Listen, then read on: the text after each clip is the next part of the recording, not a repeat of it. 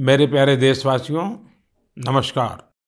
आज आपसे मन की बात एक ऐसे समय कर रहा हूँ, जब कोरोना हम सभी के धैर्य, हम सभी के दुख बर्दाश्त करने की सीमा की परीक्षा ले रहा है।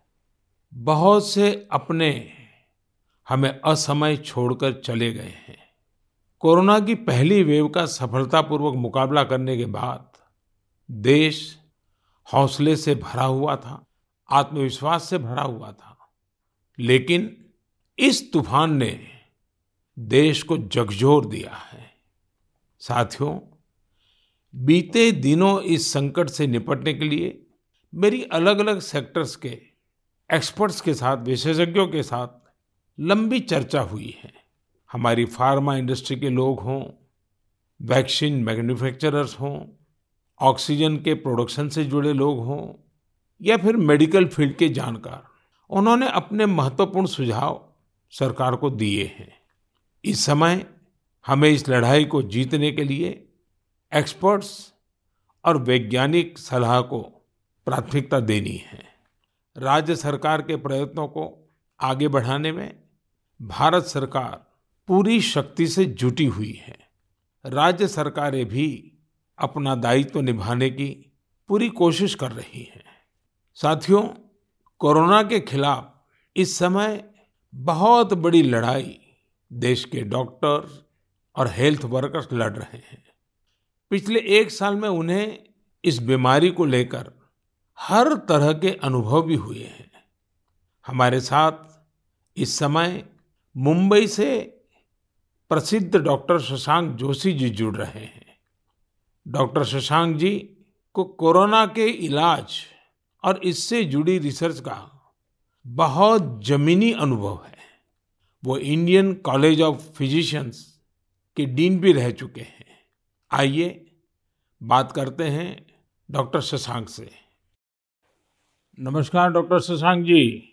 नमस्कार सर। अभी कुछ दिन पहले ही मुझे आपसे बात करने का अवसर मिला था। आपके विचारों की स्पष्टता मुझे बहुत अच्छी लगी थी। मुझे लगा देश के सभी नागरिकों को आपके विचार जानने चाहिए। जो बातें सुनने में आती है, उसी को मैं एक सवाल के रूप में आपके सामने प्रस्तुत करता हूँ। डॉक्टर शशांक, आप लोग इस समय दिन रात जीवन रक्षा के काम में लगे हुए हैं।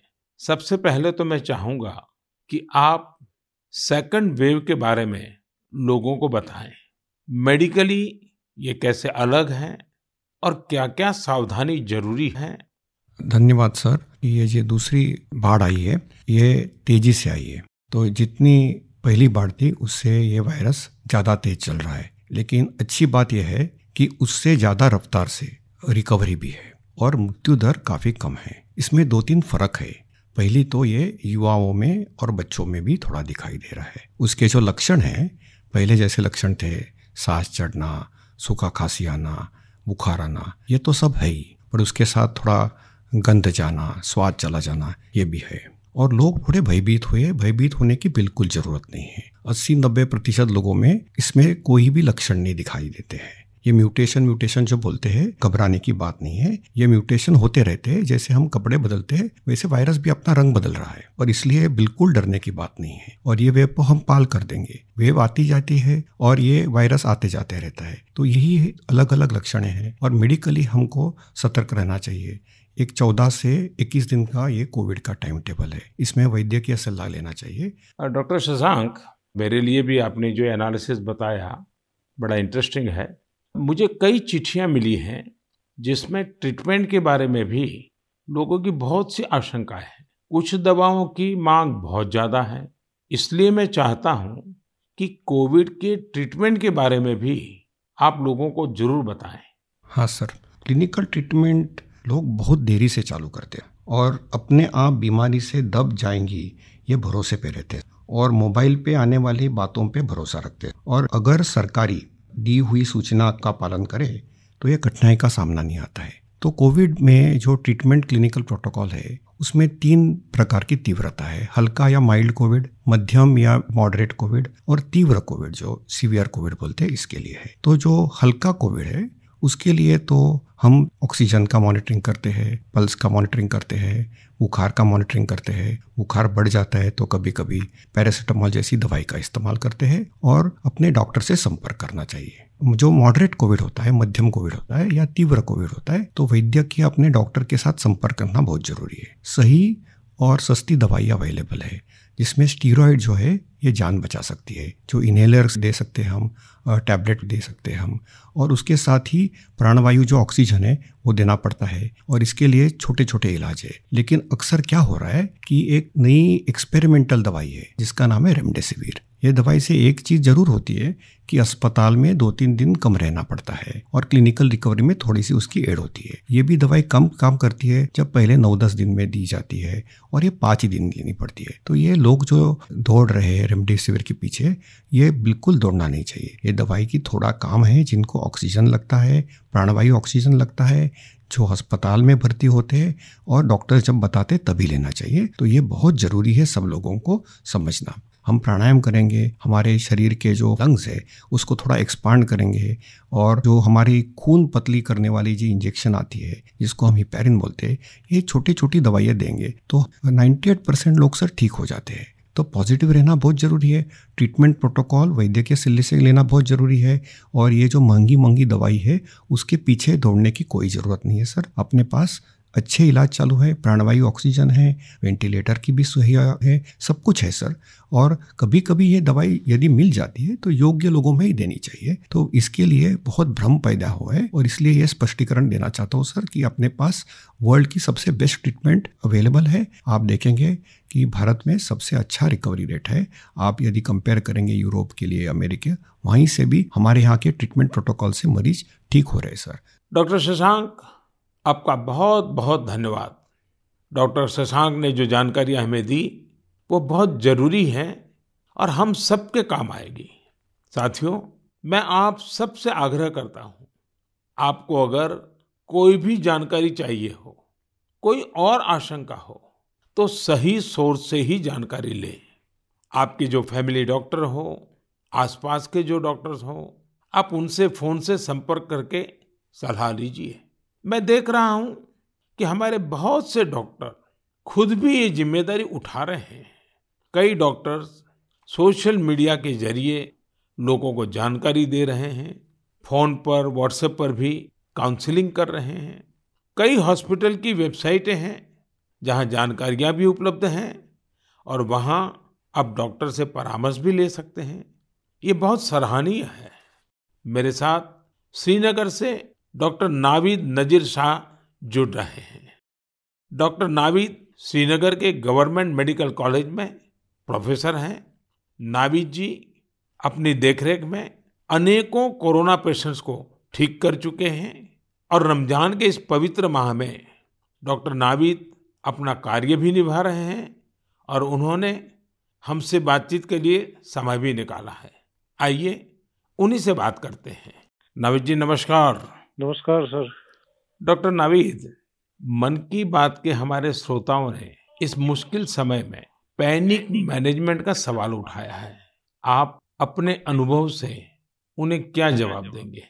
देखिए जब कोरोना शुरू हुआ तो कश्मीर में जो सबसे पहला हॉस्पिटल डिजिग्नेट हुआ एज कोविड हॉस्पिटल वो हमारा सीडी हॉस्पिटल था जो मेडिकल कॉलेज के अंडर में आता है। तो उस टाइम एक खौफ का माहौल था। लोगों में तो था ही वो समझते थे शायद कोविड का इन्फेक्शन किसी को हो जाता है तो एक डेथ सेंटेंस माना जाएगा ये। और ऐसे ही जो हमारे अस्पतालों में डॉक्टर साहिबान या पैरामेडिकल स्टाफ काम करते थे, उनमें भी एक खौफ का माहौल था कि हम इन पेशेंट्स को कैसे फेस करेंगे। हमें इन्फेक्शन होने का खतरा तो नहीं है। लेकिन जो ही टाइम गुजरा, हमने भी देखा कि अगर पूरी तरीके से हम जो प्रोटेक्टिव गियर पहने और एहतियाती तदाबीर जो है, उन पे अमल करें तो हम भी सेफ़ रह सकते हैं और हमारा जो बाकी स्टाफ है, वो भी सेफ़ रह सकता है। और आगे आगे जब भी हम देखते गए तो ये मरीज़ जो कुछ लोग बीमार थे, कुछ एसिम्टोमेटिक थे, यानी कि उनमें कोई बीमारी के कोई लक्षण नहीं थे, हमने देखा कि करीब करीब नब्बे पचानवे परसेंट से ज़्यादा जो मरीज़ है, वो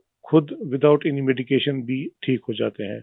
तो वक्त जैसे गुजरता गया तो लोगों में जो कोरोना का एक डर था, वो बहुत कम हो गया। आज की बात जो हम, ये सेकेंड वेव जो इस टाइम हमारी आई है इस कोरोना में, इस टाइम भी हमें पैनिक होने की ज़रूरत नहीं है। इस मौके पे भी हम अगर जो प्रोटेक्टिव मेजर्स हैं, जो एसओपीज है, अगर उन पे हम अमल करेंगे, जैसे मास्क पहनना हैंड सैनिटाइजर का यूज़ करना, इसके अलावा फ़िज़िकल डिस्टेंस मेंटेन करना या सोशल गैदरिंग्स हम अवॉइड करें तो हम अपना रोज़मर्रा का काम भी बखूबी निभा सकते हैं और इस बीमारी से प्रोटेक्शन भी पा सकते हैं। डॉक्टर नावीद, वैक्सीन को लेकर भी लोगों के कई सारे सवाल हैं। जैसे कि वैक्सीन से कितनी सुरक्षा मिलेगी, वैक्सीन के बाद कितना आश्वस्त रह सकते हैं। आप कुछ बात इसमें बताएँ तो श्रोताओं को बहुत लाभ होगा। जब कोरोना का इन्फेक्शन सामने आया, तब से आज तक हमारे पास अभी कोविड 19 के अगेंस्ट कोई इफ़ेक्टिव ट्रीटमेंट अवेलेबल नहीं है। तो हम इस बीमारी को फाइट दो ही चीज़ों से कर सकते हैं। एक तो प्रोटेक्टिव मेजर और हम पहले से ही कह रहे थे कि अगर कोई इफ़ेक्टिव वैक्सीन हमारे पास आए तो वो हमें इस बीमारी से निजात दिला सकता है। और हमारे मुल्क में दो वैक्सीन इस टाइम अवेलेबल है कोवैक्सीन है कोविशील्ड है। जो यहीं पे बना हुआ वैक्सीन है और कंपनीज़ भी अपनी जो उन्होंने ट्रायल्स की हैं तो उसमें भी देखा गया है कि इसकी एफिकेसी जो है वो साठ परसेंट से ज़्यादा है। अगर हम जम्मू कश्मीर की बात करें, हमारी यूटी में अभी तक 15 से 16 लाख तक लोगों ने अभी ये वैक्सीन लगाया है। हाँ सोशल मीडिया में काफ़ी इसके जो मिसकंसेप्शन या मिथ्स इसमें आए थे कि ये ये साइड इफेक्ट्स हैं। अभी तक हमारे जो भी यहाँ पे वैक्सीन लगे हैं, कोई साइड इफ़ेक्ट उनमें नहीं पाया गया है। सिर्फ़ जो आम हर किसी वैक्सीन के साथ एसोसिएटेड होता है, किसी को बुखार आना, पूरे बदन में दर्द या लोकल साइट जहाँ पे इंजेक्शन लगता है, वहाँ पे पेन होना, ऐसे ही साइड इफेक्ट्स हमने हर मरीज़ में देखे हैं। तो कोई ग्रॉस हमने, कोई एडवर्स इफ़ेक्ट नहीं देखा है। हाँ और दूसरी बात, लोगों में ये भी आशंका थी कि कुछ लोग आफ्टर वैक्सीनेशन यानी वैक्सीन टीकाकरण के बाद पॉजिटिव हो गए। इसमें कंपनी से ही गाइडलाइंस है कि उसमें अगर किसी को टीका लगा है, उसके बाद उसको इन्फेक्शन हो सकता है, वो पॉजिटिव हो सकता है। लेकिन जो बीमारी की सीवियरिटी है, यानी बीमारी की शिद्दत जो है, उन मरीजों में उतनी नहीं होगी। यानी कि वो पॉजिटिव हो सकते हैं, लेकिन जो बीमारी है, वो एक जानलेवा बीमारी उनमें साबित नहीं हो सकती है। इसलिए जो भी ये मिसकंसेप्शन है वैक्सीन के बारे में, वो हमें दिमाग से निकालने चाहिए और जिस जिसकी बारी आई, क्योंकि एक मई से हमारा पूरे मुल्क में जो भी 18 साल से जायद की उम्र के हैं, उनको वैक्सीन लगाने का कार्यक्रम शुरू होगा। तो लोगों से अपील यही करेंगे कि आप आए वैक्सीन लगवाएँ और अपने आप को भी प्रोटेक्ट करें और ओवरऑल हमारी सोसाइटी और हमारी कम्युनिटी इससे प्रोटेक्ट हो जाएगी कोविड 19 के इन्फेक्शन से। डॉक्टर नावेद आपका बहुत बहुत धन्यवाद और आपको रमज़ान के पवित्र महीने की बहुत बहुत शुभकामनाएँ। बहुत बहुत शुक्रिया। साथियों कोरोना की इस संकट काल में वैक्सीन की अहमियत सभी को पता चल रही है। इसलिए मेरा आग्रह है कि वैक्सीन को लेकर किसी भी अफवाह में न आए। आप सभी को मालूम भी होगा कि भारत सरकार की तरफ़ से सभी राज्य सरकारों को फ्री वैक्सीन भेजी गई है, जिसका लाभ 45 साल की उम्र के ऊपर के लोग ले सकते हैं। अब तो एक मई से देश में 18 साल के ऊपर के हर व्यक्ति के लिए वैक्सीन उपलब्ध होने वाली है। अब देश का कॉरपोरेट सेक्टर, कंपनियाँ भी अपने कर्मचारियों को वैक्सीन लगाने के अभियान में भागीदारी निभा पाएगी। मुझे ये भी कहना है कि भारत सरकार की तरफ़ से मुफ़्त वैक्सीन का जो कार्यक्रम अभी चल रहा है, वो आगे भी चलता रहेगा।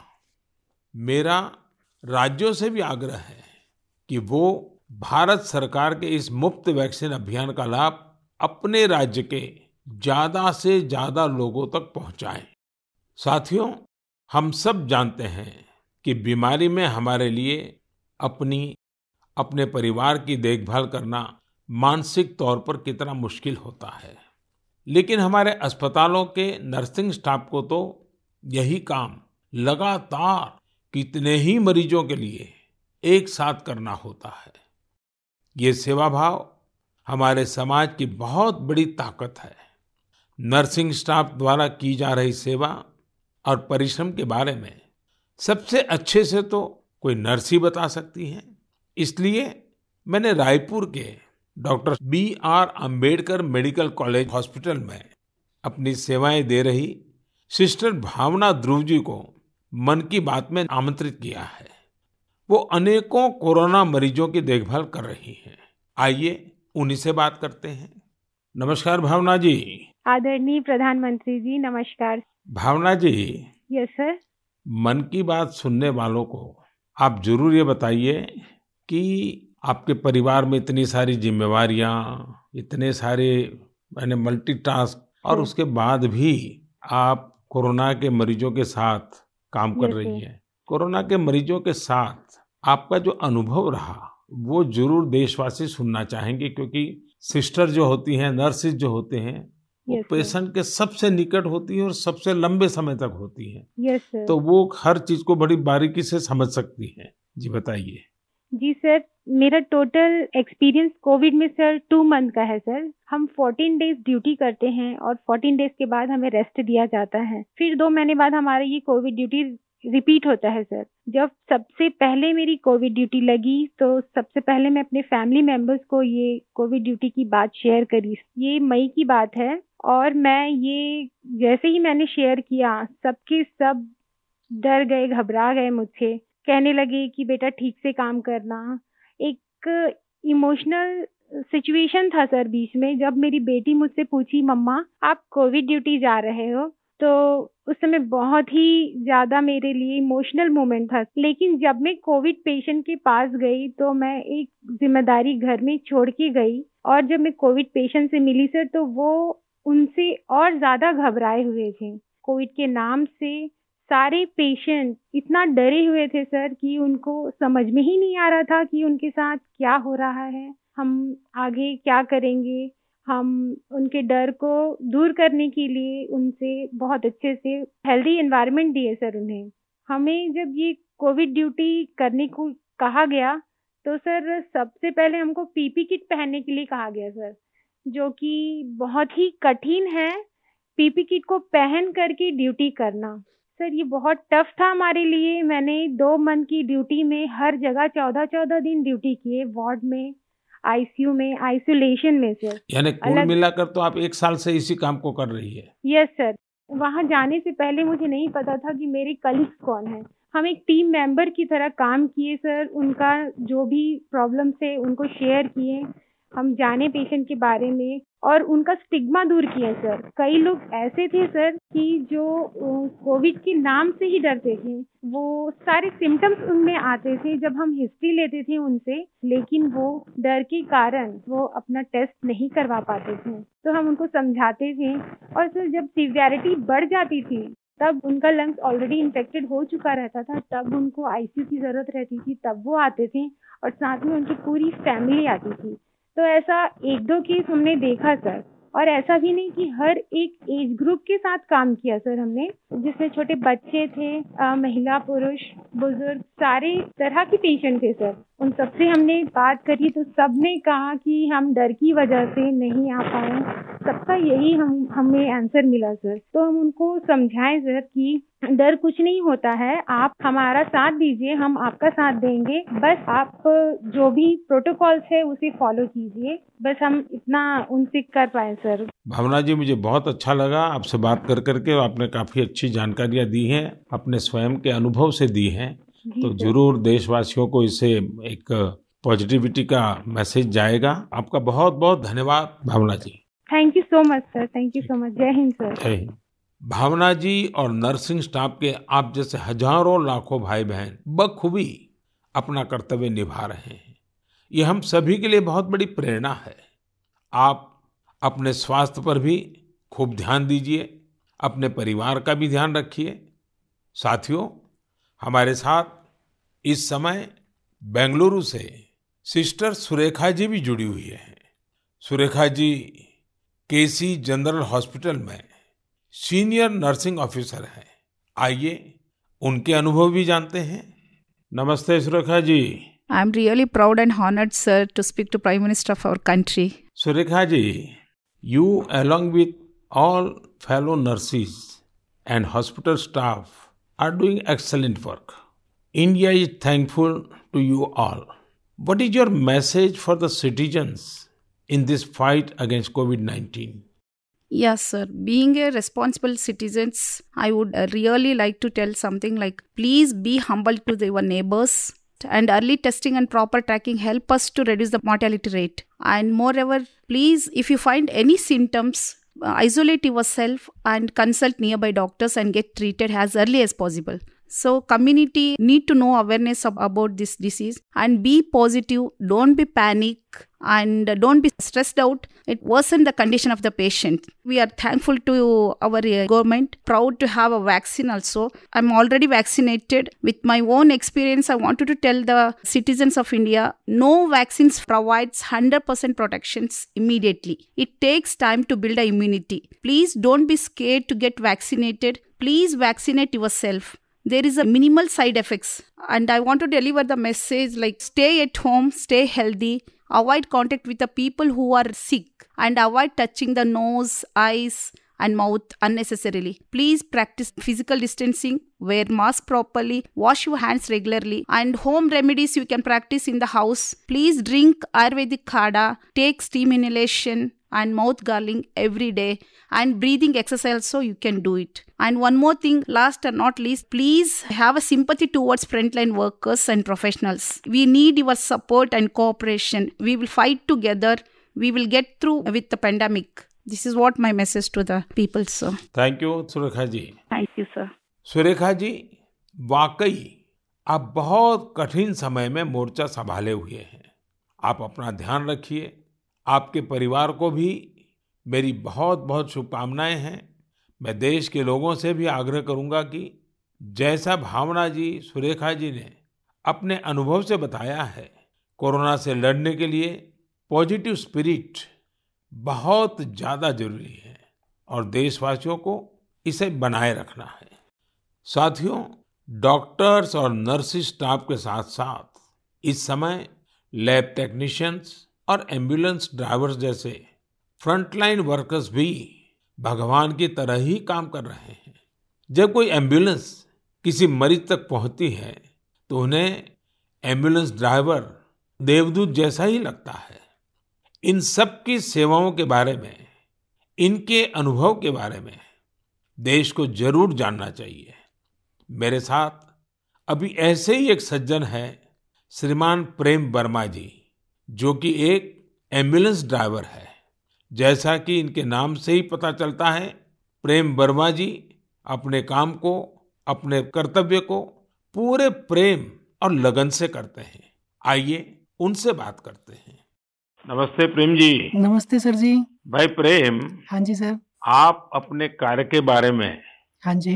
जरा विस्तार से बताइए। आपका जो अनुभव है वो भी बताइए। मैं गेट्स एंबुलेंस में ड्राइवर की पोस्ट पे हूँ। हाँ। और जैसे ही कंट्रोल हमें एक टैब पे कॉल देता है 102 से जो कॉल आती है हम मूव करते हैं पेशेंट के पास। हम पेशेंट को जाते हैं उनके पास तो दो साल से हम कंटिन्यू कर रहे हैं काम।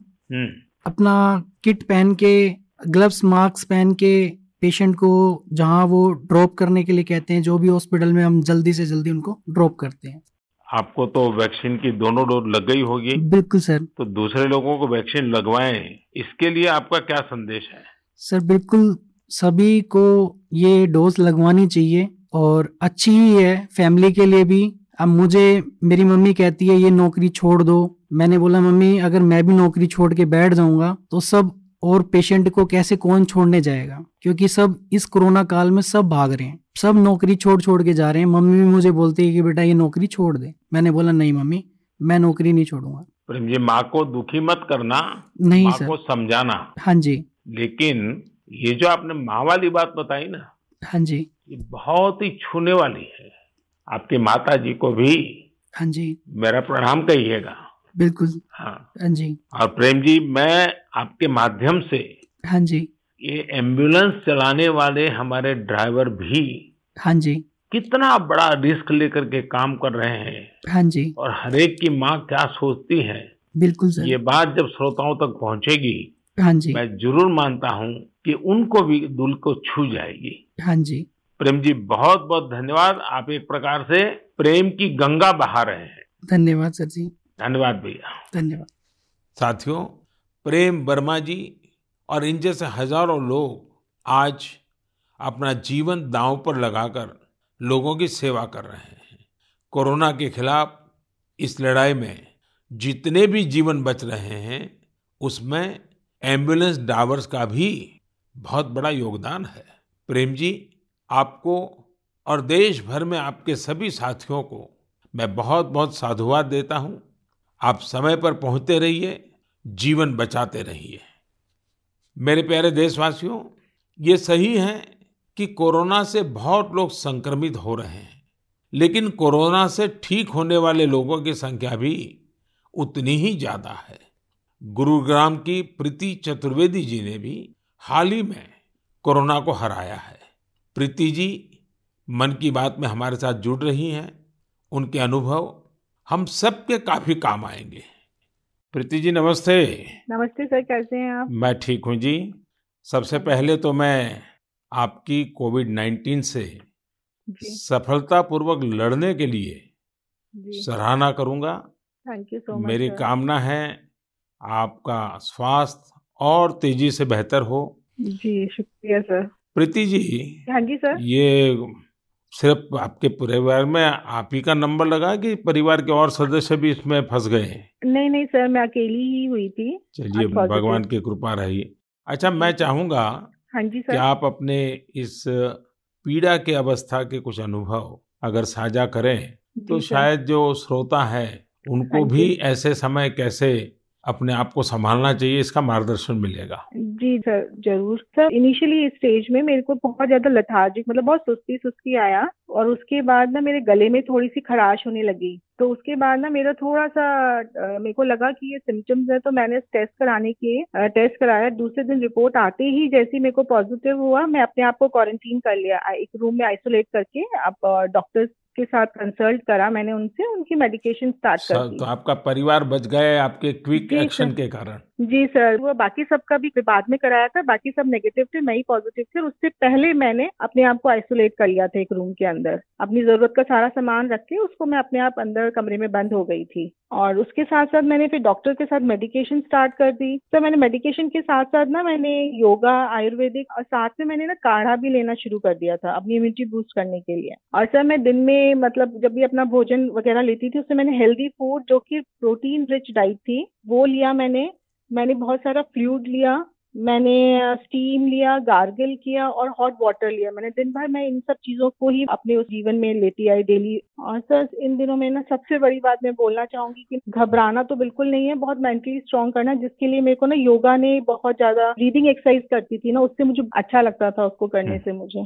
अच्छा प्रीति जी जब अब आपका प्रोसेस पूरा हो गया आप संकट से बाहर निकल आई हाँ अब आपका टेस्ट भी नेगेटिव आ गया है हाँ जी तो फिर आप अपने स्वास्थ्य के लिए इसके देखभाल के लिए अभी क्या कर रही है? सर मैंने एक तो योगा बंद नहीं किया है ठीक है? मैंने काढ़ा अभी भी ले रही हूँ और अपनी ना इम्यूनिटी बूस्ट रखने के लिए मैं अच्छा हेल्दी फ़ूड खा रही हूँ अभी जो कि मैं बहुत अपने आप को नेग्लेक्ट कर लेती थी उस पर बहुत ध्यान दे रही हूँ मैं। धन्यवाद Preeti ji.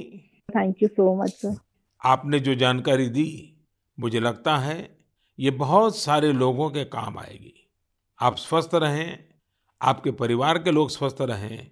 मेरी आपको बहुत बहुत शुभकामनाएँ। मेरे प्यारे देशवासियों, जैसे आज हमारे मेडिकल फ़ील्ड के लोग, फ्रंटलाइन वर्कर्स दिन रात सेवा कार्यों में लगे हैं, वैसे ही समाज के अन्य लोग भी इस समय पीछे नहीं है। देश एक बार फिर एकजुट होकर कोरोना के खिलाफ लड़ाई लड़ रहा है।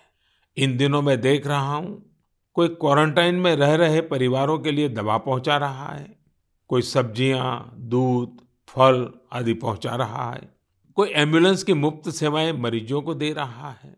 देश के अलग अलग कोने में इस चुनौतीपूर्ण समय में भी स्वयंसेवी संगठन आगे आकर दूसरों की मदद के लिए जो भी कर सकते हैं, वो करने का प्रयास कर रहे हैं। इस बार गाँवों में भी नई जागरूकता देखी जा रही है। कोविड नियमों का सख्ती से पालन करते हुए लोग अपने गाँव की कोरोना से रक्षा कर रहे हैं। जो लोग बाहर से आ रहे हैं, उनके लिए सही व्यवस्थाएँ भी बनाई जा रही हैं। शहरों में भी कई नौजवान सामने आए हैं। जो अपने क्षेत्र में कोरोना के केस न बढ़े, इसके लिए स्थानीय निवासियों के साथ मिलकर प्रयास कर रहे हैं। यानी एक तरफ़ देश दिन रात अस्पतालों, वेंटिलेटर्स और दवाइयों के लिए काम कर रहा है तो दूसरी ओर देशवासी भी जी जान से कोरोना की चुनौती का मुकाबला कर रहे हैं। ये भावना हमें कितनी ताकत देती है, कितना विश्वास देती है। ये जो भी प्रयास हो रहे हैं, समाज की बहुत बड़ी सेवा है। ये समाज की शक्ति बढ़ाते हैं। मेरे प्यारे देशवासियों, आज मन की बात की पूरी चर्चा को हमने कोरोना महामारी पर ही रखा, क्योंकि आज हमारी सबसे बड़ी प्राथमिकता है इस बीमारी को हराना। आज भगवान महावीर जयंती भी है। इस अवसर पर मैं सभी देशवासियों को शुभकामनाएँ देता हूँ। भगवान महावीर के संदेश हमें तप और आत्म संयम की प्रेरणा देते हैं। अभी रमज़ान का पवित्र महीना भी चल रहा है। आगे बुद्ध पूर्णिमा भी है।